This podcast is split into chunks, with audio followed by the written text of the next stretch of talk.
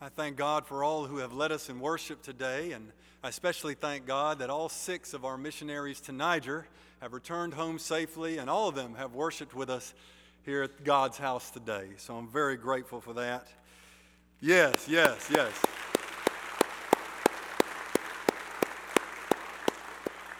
We are grateful indeed. We continue a sermon series called Give Me Jesus. We're looking at passages in the 4 Gospels of the New Testament that show us various things about Christ our Savior. Today we're going to look at Mark chapter 9. I'll read verses 2 through 9 from the New Revised Standard Version. And the title of the sermon is A Mountaintop Experience. 6 days later, Jesus took with him Peter and James and John and led them up a high mountain apart by themselves. And he was transfigured before them, and his clothes became dazzling white, such as no one on earth could bleach them. And there appeared to them Elijah with Moses, who were talking with Jesus. Then Peter said to Jesus, "Rabbi, it is good for us to be here. Let us make 3 dwellings, one for you, one for Moses, and one for Elijah." He did not know what to say, for they were terrified. Then a cloud overshadowed them, and from the cloud there came a voice, "This is my son, the beloved. Listen to him." Suddenly, when they looked around, they saw no one with them anymore, but only Jesus. As they were coming down from the mountain, he ordered them to tell no one about what they had seen until after the Son of Man had risen from the dead. Let us pray. Lord God, in this preaching moment, I simply ask that you would help me to speak your word, help them to hear your word, and Lord, help us all to do your word. I pray in the name of Christ our Savior. Amen.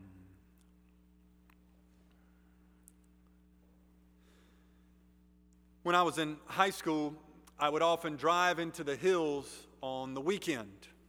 We lived about 25 minutes from a lovely spot in the Blue Ridge Mountains called Bald Rock, and I loved to go up there.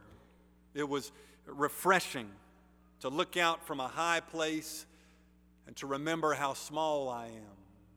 It was liberating to momentarily rise above the many troubles of the messy valley below. I have always felt closer to God in the mountains, and I know I'm not the only one. There is something about the mountains that evokes the holy. There is something about the mountains that ushers us closer to heaven. There is something about the mountains that makes God feel more real. The Bible indicates as much in its many passages involving mountains. When God first gave the 10 Commandments in the book of Exodus, Moses had to hike a mountain to retrieve them. The mountain was shaking and burning and smoking as God was revealed to Moses. Moses spoke with God on the heights and came down with God's law. When the prophet Elijah was in dire straits in the book of 1 Kings, he too found himself on a mountain. God told Elijah to pay attention because God was about to pass by. A storm, an earthquake, and a fire ensued, but God was not in any of those things. Then came the sound of sheer silence, and God spoke to Elijah through a still small voice right there on the mountain. The Psalms frequently speak of mountains. Psalm 121 famously says, "I lift up my eyes to the mountains. Where does my help come from? My help comes from the Lord, who made heaven and earth." The prophets mention mountains in their writings as well. For example, Isaiah 25 looks forward to the day when God will prepare a lavish feast for all peoples on a mountain. Mountains play a significant role in the four Gospels too. In Mark 3, Jesus ascends a mountain and appoints his 12 disciples. In Matthew 5 through 7, Jesus preaches his most famous sermon from a mountain. Jesus' glorious transfiguration also unfolds on a mountain, which is not surprising since so many theological events had previously occurred on mountains. Yes, in Mark chapter 9, Jesus takes his three closest disciples up on a high mountain, apart from everything else. And there, amid the summit winds, Jesus is transfigured before them.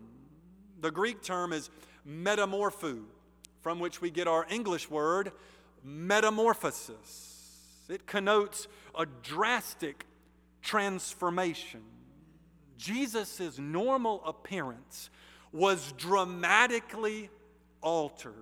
His clothes became dazzling, so dazzling, in fact, that verse 4 tells us no laundry service on planet Earth could possibly have gotten his clothes to be that white. There's no detergent that could have produced this level of radiance, nor is there any bleach that could have made his clothes gleam like they did. Only divine power could make garments shine like that. As for the meaning of the dazzling clothes, an Old Testament passage in Daniel 7 depicts God dressed in bright white garments. In light of this scripture, Jesus' dazzling white clothes suggest that he is a divine being visiting earth.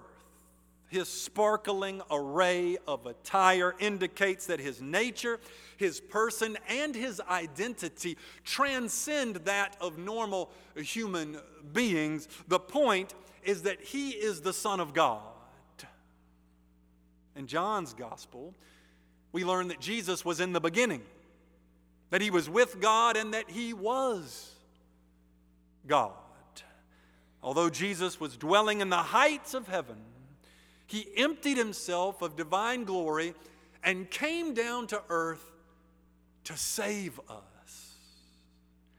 What we see in the transfiguration is what Jesus looked like before he laid his glory aside. At the transfiguration, we see Christ for who he is in eternity. The three disciples on the pinnacle of the mountain reached an apex of divine revelation as they beheld Christ in all of his transcendence, in all of his glory, in all of his divinity. Back in the fall of 1998, I went with some college buddies to the George Strait Music Festival at Clemson University's football stadium. It was a massive all-day concert featuring some of the biggest country acts of the time, including Mark Wills, Joe DiMascina, Kenny Chesney, Tim McGraw, and finally the headliner himself, George Strait. Toward the end of George Strait's set, at the very end of the whole concert, my buddies and I made our way from the cheap seats down onto the field level. And then step by step, we progressed closer and closer to the stage. And at one key point, a security guard saw what we were doing and smiled and waved us on through.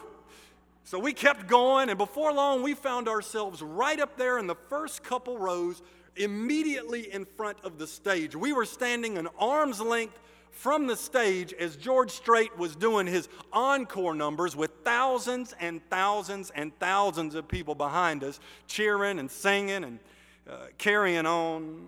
He was singing one of his signature hits entitled Blue Clear Sky, which is still a jam, by the way. The people were going crazy.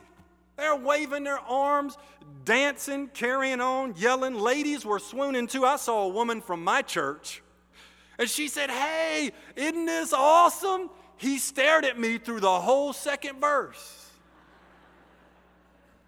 I was thinking, if you say so, Nancy, if you say so. Everybody was dancing and singing along amid the flashing lights and the driving music. Then I saw George Strait briefly remove his black cowboy hat. I remember the moment vividly because I stopped cheering and stood there in shock. Without his signature hat, George Strait appeared to me as a regular person. For a moment, his celebrity was eclipsed by his humanity. This legendary country singer, referred to as the king of country music, who's recorded over 60 number one hits, appeared to me as just a human being. It could have been any celebrity. Elon Musk is just a human being.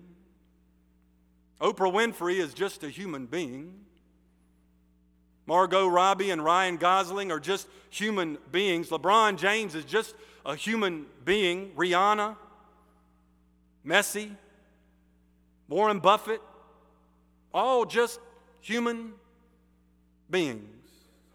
I would submit to you that in that revelatory moment at the concert 25 years ago, I saw George Strait for who he really is. Similarly, in Jesus' transfiguration, he was shown to be who he truly is. Except instead of a celebrity revealed as a human being, Jesus was a human being revealed as the divine Son of God. The transfiguration did not transform Jesus into something different from what he had been. It rather revealed who he truly is.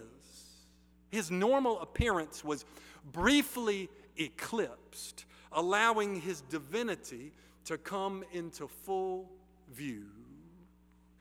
As the disciples squinted their eyes at Jesus' radiant garments, Moses and Elijah appeared there with him.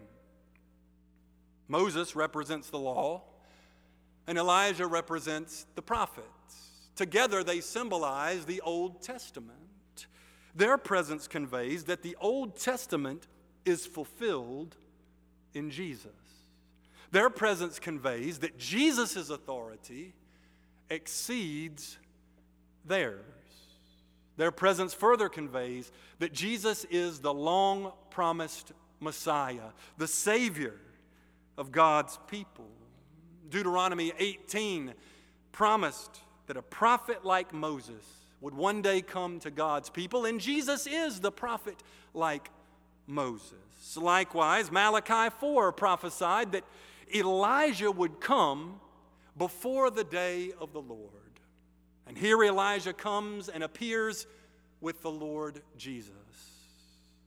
While the visual spectacle of this scene brims with theological significance, it's also noteworthy that the three figures talked with one another.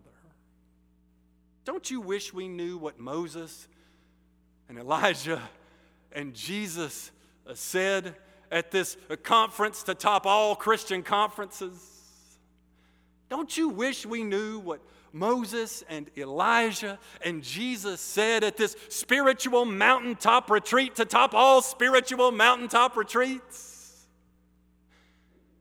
At least we know the basic subject of their conversation, because Luke's account of the transfiguration says that they discussed Jesus' upcoming departure in Jerusalem. From the heights of the mountain, they were looking toward the location where Jesus would be crucified. From the cloudy mount of transfiguration, the ensuing crucifixion came into clear view. As they continued talking, A cloud overshadowed them, and a voice came from the cloud. This was the same cloud that rested on Mount Sinai when Moses retrieved the Ten Commandments. This was the same voice that spoke to Elijah on the mountain through the sound of sheer silence. And this was also the same voice we had already heard at Jesus' baptism back in Mark 1, when the voice from heaven said, "This is my beloved Son, with whom I am well pleased." Except this time the voice said, "This is my beloved Son. Listen to him." I find this a striking word of instruction, because we might well expect the voice to say, "Look at him." After all, Jesus' clothes were dazzling and his full glory was on full display. Matthew and Luke add that his face was radiant too. Why didn't God's voice say, "This is my beloved Son. Look at him"? I think it's because Jesus' words are more important than his looks. In the last teaching he gave before going up that mountain, in Mark 8:31 and following, Jesus spoke about how he was going to suffer and die on the cross. The disciples needed to listen to him so they could understand that following Christ involves not only ascending the mountaintop, but also descending into the valley. They needed to listen to him so they could understand that following Christ is not only about basking in glorious light, but also about bearing an inglorious cross. They needed to listen to him so they could understand that a godly life is not to be confused with a glamorous life. They needed to listen to him so they could understand that this transcendent, resplendent, divine figure before them would soon be crucified. The transfiguration and the crucifixion are both in view on the mountain. Here he is privately exalted. There he is publicly humiliated. Here he is gleaming with brightness. There he is overshadowed by darkness. Here he wears dazzling clothes. There he wears a crown of thorns. Here he appears with Moses and Elijah. There he is flanked by two bandits. Here he is admired by his disciples. There he is scorned by his detractors. Here the cloud of God's presence engulfs him. There he cries, "My God, why have you forsaken me?" Here he appears powerful. There he appears pathetic. Here he looks beautiful. There he looks hideous. Here he is transfigured. There he is disfigured. Here he sparkles in all the loftiness of his divinity. There he suffers in all the lowliness of his humanity. And still, he is the same Savior in both places. At the Transfiguration, God's voice announces that Jesus is the Son of God. And at the crucifixion, a Roman centurion's voice announces that Jesus is the Son of God. He is one and the same Savior, Christ glorified and Christ crucified. He is one and the same Savior, divine Son and suffering servant. He is one and the same Savior, fully God and fully man. This is the incarnation in a nutshell. On the mountain, we see the splendor of his scintillating glory. On the cross, we see the splendor of his sacrificial love. Peter, of course, wanted everybody to stay up there on that mountain. He didn't want to leave. I understand the impulse. I can't begin to tell you how many mountaintop experiences I have wanted to prolong and protract and perpetuate for as long as possible. I can't begin to tell you how many times I've reached a certain peak and desired never to return to the messy valley below. I sympathize with Peter as he blunderingly suggests that they build some shelters up there on the mountain and camp out indefinitely. Let's stay here, guys. Peter preferred the place where Christ and his disciples were all splendor and no scars. Peter preferred the place where Christ and his disciples were all shine and no struggle. Peter preferred the place where Christ and his discipleship was all glory and no pain, all light and no darkness, all transcendence and no troubles. But Christ looked out from the safety of that summit and saw a valley below. A valley of heartache and betrayal. A valley of sickness and strife. A valley of injustice and brokenness. A valley of violence and sin. A valley of real life down there in the shadow of death. And he who had just finished shimmering brighter than the sun led his disciples down into that dark valley to help some people on his way to the cross. That's the kind of love Jesus has for the world, and that's the kind of love he calls us to display.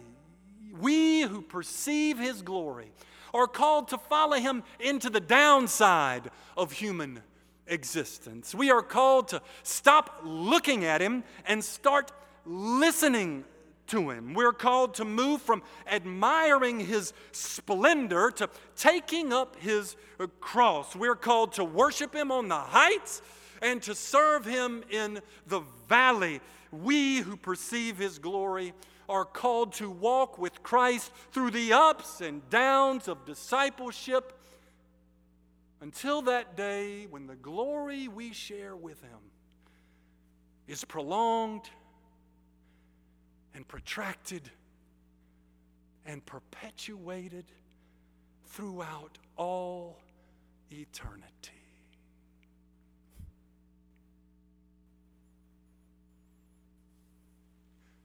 Amen. And now we come to the Lord's table to take the bread and the cup together. As our deacons serve the elements to you right where you are, we welcome all with faith to partake with us.